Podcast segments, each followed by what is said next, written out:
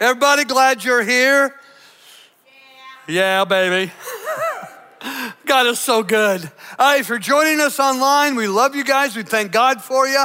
If you're with us for the first time, man, uh, God has drawn you here at an incredibly significant moment because we're diving into what scholars call the greatest book in the Bible, book of Romans. And at the heart of the book of Romans is what call, scholars call the greatest chapter in the Bible, Romans 8.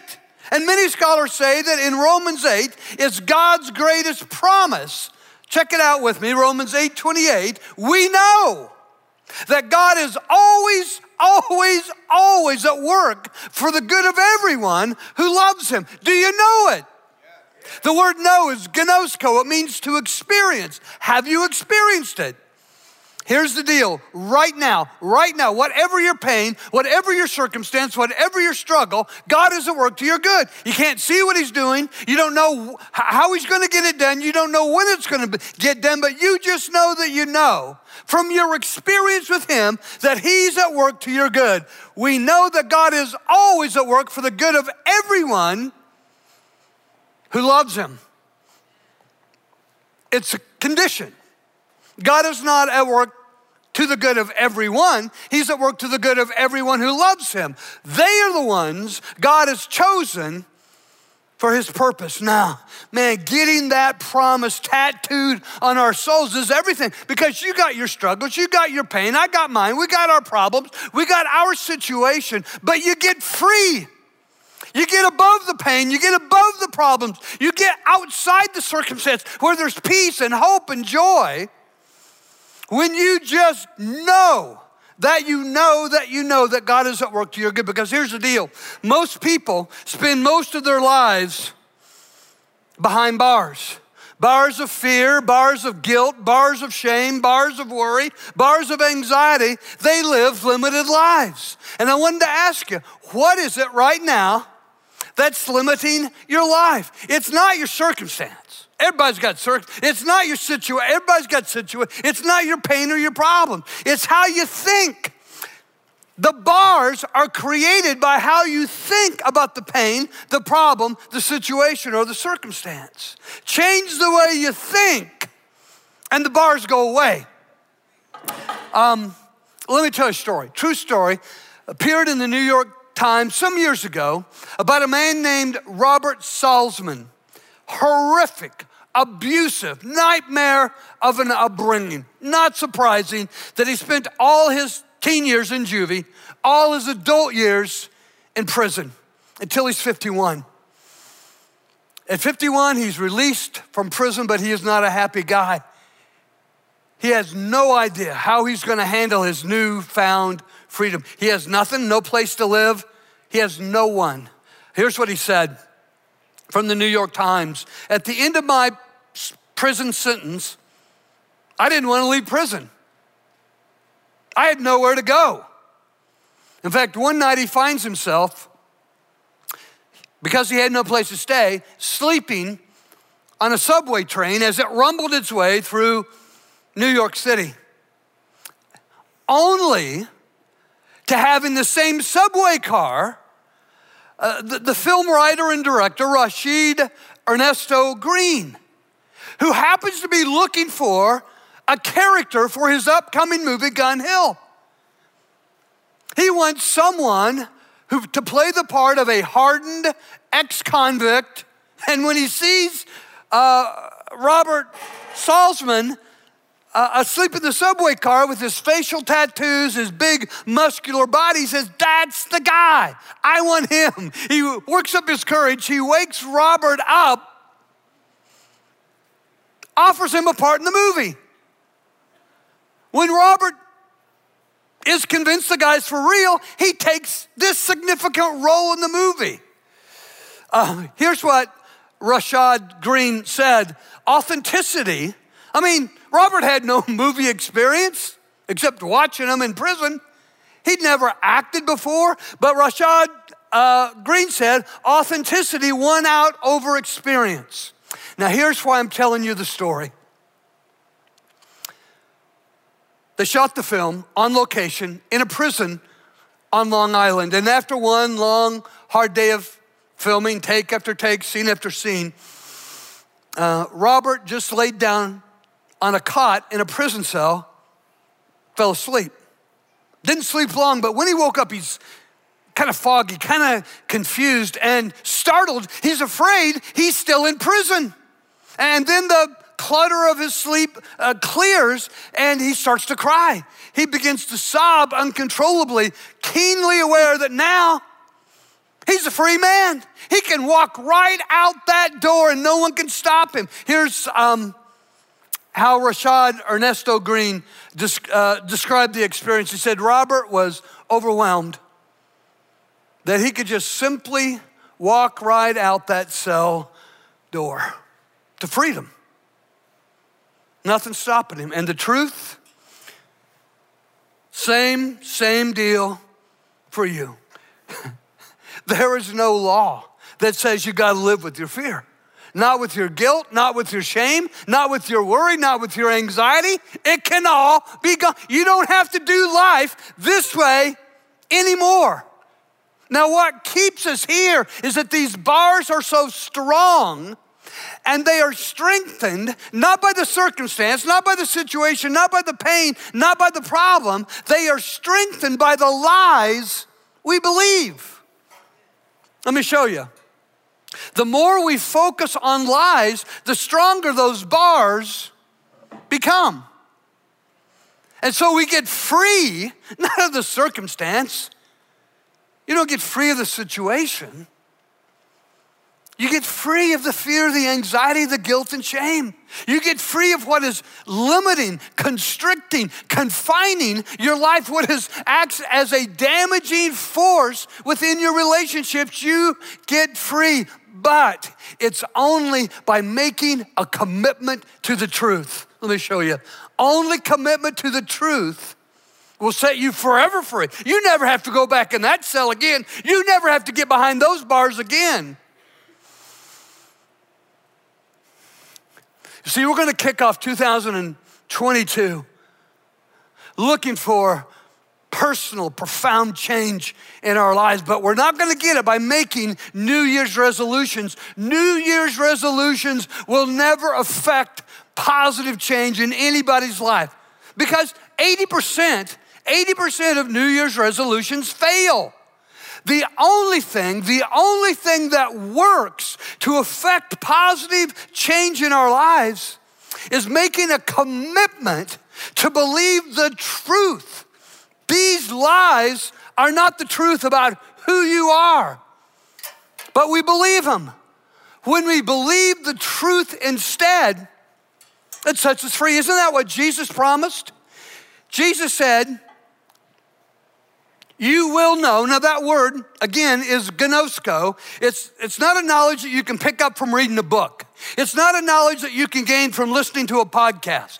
This is experiential knowledge. You only get it through experience. You will know through experience the truth. Who is the truth? Capital T truth. Who's that? Somebody help me.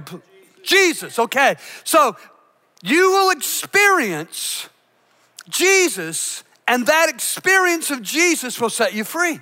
So, Jesus, when He makes a statement, He's inviting you come, experience me through your experience with me. I mean, it's more than just going to church, it's more than just reading the Bible. Those are essentials, but it's through experiencing Jesus that you get free of the fear, free of the worry, free of the anxiety, free of the doubt, free of the, the, the guilt and shame. As you experience Jesus, in fact, Jesus says, You you want to be more free? Experience more of me. The more you experience of me, the more free you become. And then Jesus goes on to say, the opposite is also true. Check this out Mark 16, 16. Anyone who refuses to believe me, the truth, will be condemned. That's a courtroom term in the Greek. Katakrino is the Greek word. It's a legal term and it means to suffer a damning verdict. A damning verdict. To, tell you the truth, it's why all of us have spent much of our lives right here. I mean, it's, it's not just the fear and the anxiety, it's not just the doubt and uncertainty, it's not just the guilt and the shame, it's the sin.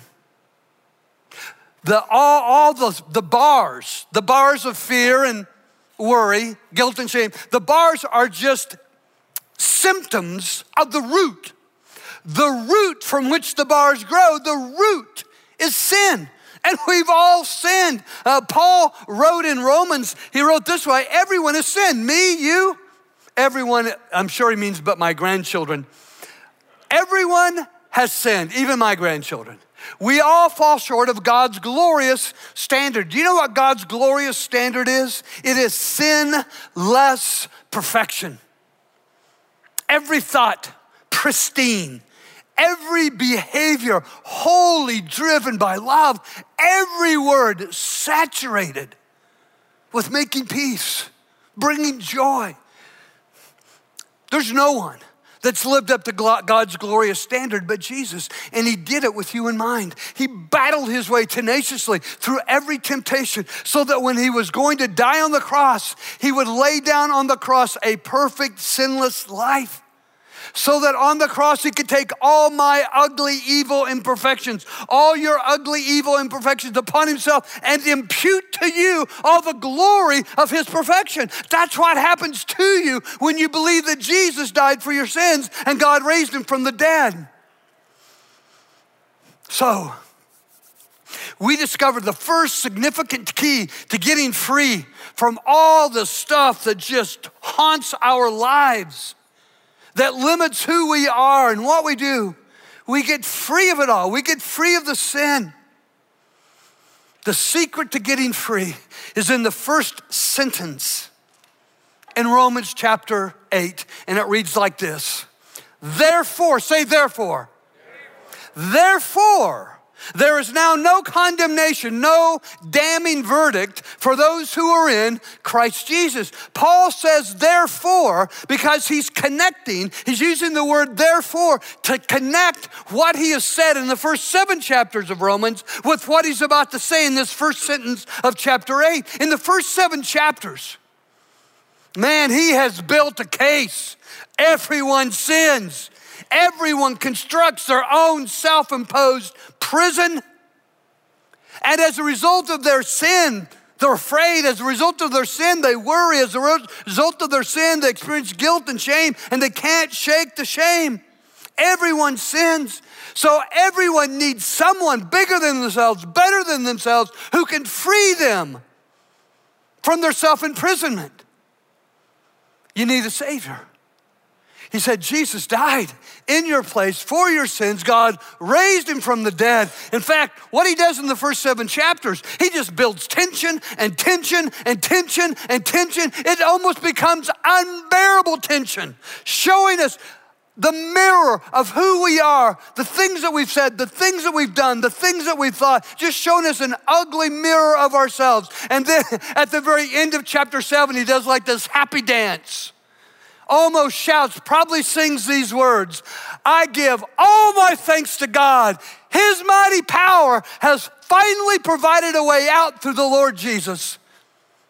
Now, my, get this, now my renewed mind, I've got a new way of thinking about my circumstance, my situation, my problem, my pain, a new way of thinking that doesn't bring up bars of fear and worry and guilt and shame. Now my renewed mind is fixed, takes a new focus, a new perspective. My new mind is fixed, and get this, and submitted to.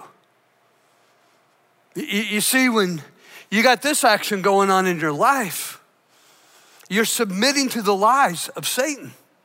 He lies to you about the pain. He lies to you about what's been done to you. He lies to you about things that you've done. He lies to you about what you'll never become. He lies to you about who you are right now. He lies to you. And when you submit to his lies, you live a limited, caged in life. Could I have that text again, please? I got worked up for a moment.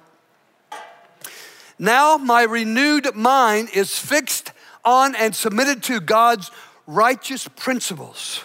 Well, what are righteous principles? That's God's truth that works, always works right.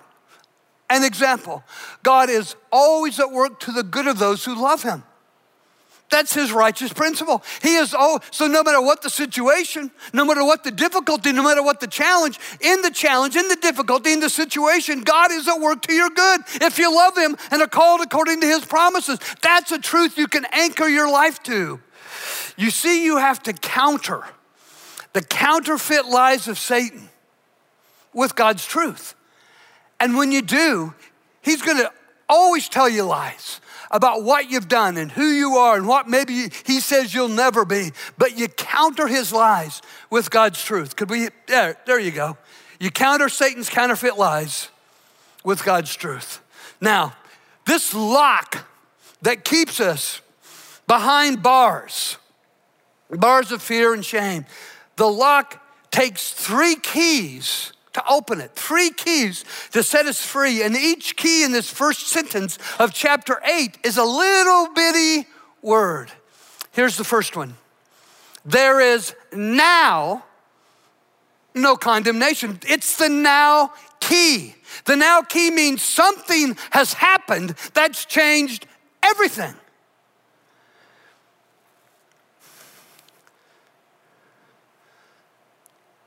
Here's what's real about me I deserve the damning verdict. I know my life. I deserve to be damned to hell. That's just the truth about me. I deserve it. But something has happened. Something has happened.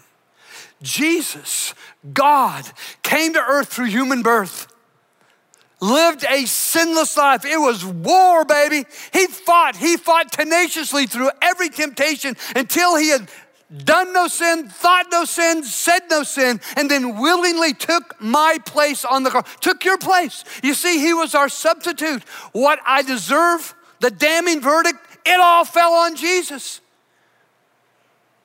That's what happened. And God raised him from the dead. So now, now, the incomparably great power by which Jesus was raised from the dead, that's mine. I get to do my marriage in the incomparably great power by which Jesus was raised from the dead. I get to do my emotions through the incomparably greater, greater than all my feelings uh, uh, as the power of Christ alive and at work in me. I get to do my finances in the incomparably great power by which Jesus was raised from the dead. Something happened, a cross happened, a resurrection, an empty tomb happened. It changed everything. In fact, the Apostle Paul starts out Romans with these words for I am not ashamed of the gospel. Christ died for my sins and rose from the dead. For it is the supernatural power of God that changes everything. It explodes away these bars of fear and guilt and shame. It changes the landscape of your love no longer limited. Jesus says, now you are free to live the super abundant life, super abundant joy, super abundant peace, super abundant love, super abundant hope. That's the first key. The now key. Something's happened. The cross and the resurrection changes everything. Here's the second key it's the word no. It's the no key. There is now no condemnation, no damning verdict because of, it's not just because of what Jesus did on the cross. It's if you believe that he died for your sins and God raised him from the dead. If that is your belief, if you are surrendered to that truth, there is now no condemnation, no damning verdict for you. Do you know what that means? That means that God will never be angry with you. That means that God will never punish you. Never. Because on the cross, God, Jesus took all God's anger, all God's punishment. God will never reject you because Jesus on the cross was fully forsaken of God. God will never leave you. When you believe that Jesus died for your sins and rose from the dead, he takes all the condemnation, he takes the damning verdict on himself that I deserve for my sin. That's the second key to freedom, believing that truth. The now, the now key, there's been a crucifixion, there's been a resurrection, and now the superabundant life is mine and the no key no punishment, no judgment, no condemnation, no damning verdict. And then the in key freedom is found in a real relationship with Jesus Christ. Here's the text there is now no condemnation, no damning verdict for those who are in in a real relationship with Christ Jesus. Now, you know, how, how does this work? Because just because um, I go to church and I, I've invited Jesus to be the Lord of my life, and I believe that He is my Savior through His death and resurrection. Uh, man, I still struggle with the bars of fear and shame and guilt and anxiety. How, how does this work? Well, this is the way I think about it. Um, let's say that this black book is the book of my life. Every page is covered with line after line of my sin. Every sinful thought, every sinful thing I said, every sinful thing I did. Now, maybe, I mean, you've got a book like this too. Maybe yours isn't as big as mine, but this is the book of my life. So, what hope is there for me that I could ever get free? Well, if this is the book of my life, let's say then, if this is the black book of my sin, let's say this is the red blood of Christ. And it covers all my sin. So when God looks at me, he doesn't see every bad thing I've thought, said, or done. He sees the shed blood of Jesus. He sees the work of Christ on the cross, and he accepts the sacrificial death of Jesus as full payment, full covering for my sin. And so it's such a sweet deal. I want in on that action. How do I get the covering of the blood of Christ for my life so I can get free of this prison cell of sin? Well, there's nothing that I can do because it all happens on the basis of what Jesus has already done, full and finished. It's not anything I can do, it's His free gift of grace for my life and your life. It covers all our sin. In fact, here's the deal if, if you use the blood of Christ to make a new cover for the book, you get a new book. Everything wrong with me goes on Jesus, and everything right with Jesus goes on me. Everything bad about me goes on Jesus, and everything good about Jesus. My book now is the goodness of Christ. Now, I started off my talk by giving you half of a comment by Jesus, and it's time for me to be done, but um, you got to grab one of these study guides on the way out so that every day you can go deeper into each of our messages. And you'll be given a bookmark that has all these truths for us to believe that will set us forever free from the prisons that we create with our response to our sin, okay? That's for you.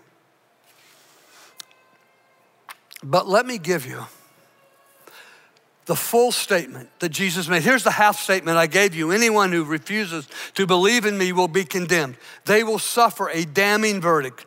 But here's the whole scripture from Mark 16 16. Jesus says, Anyone who believes me, who believes the truth about me crucified and risen from the dead and is baptized, who shares in my crucifixion and my resurrection, that person will be saved. They will be delivered out of the prison. They will be rescued. They will be restored to God's best version of them.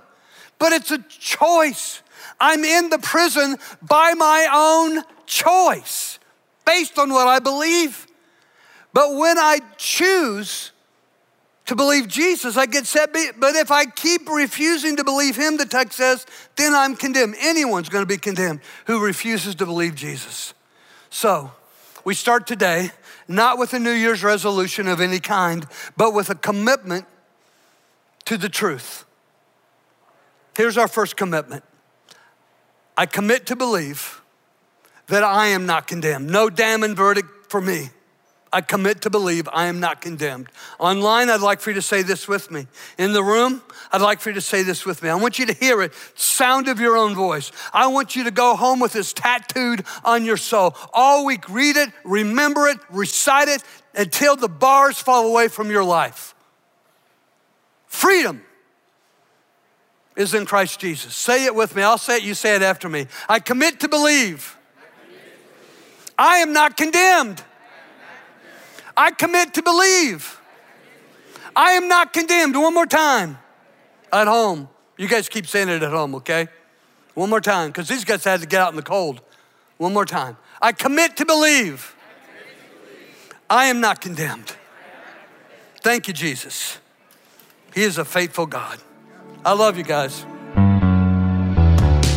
Thank you so much for listening to the Central Wired podcast. Be sure to stay connected with us at centralwire.com and have a great week.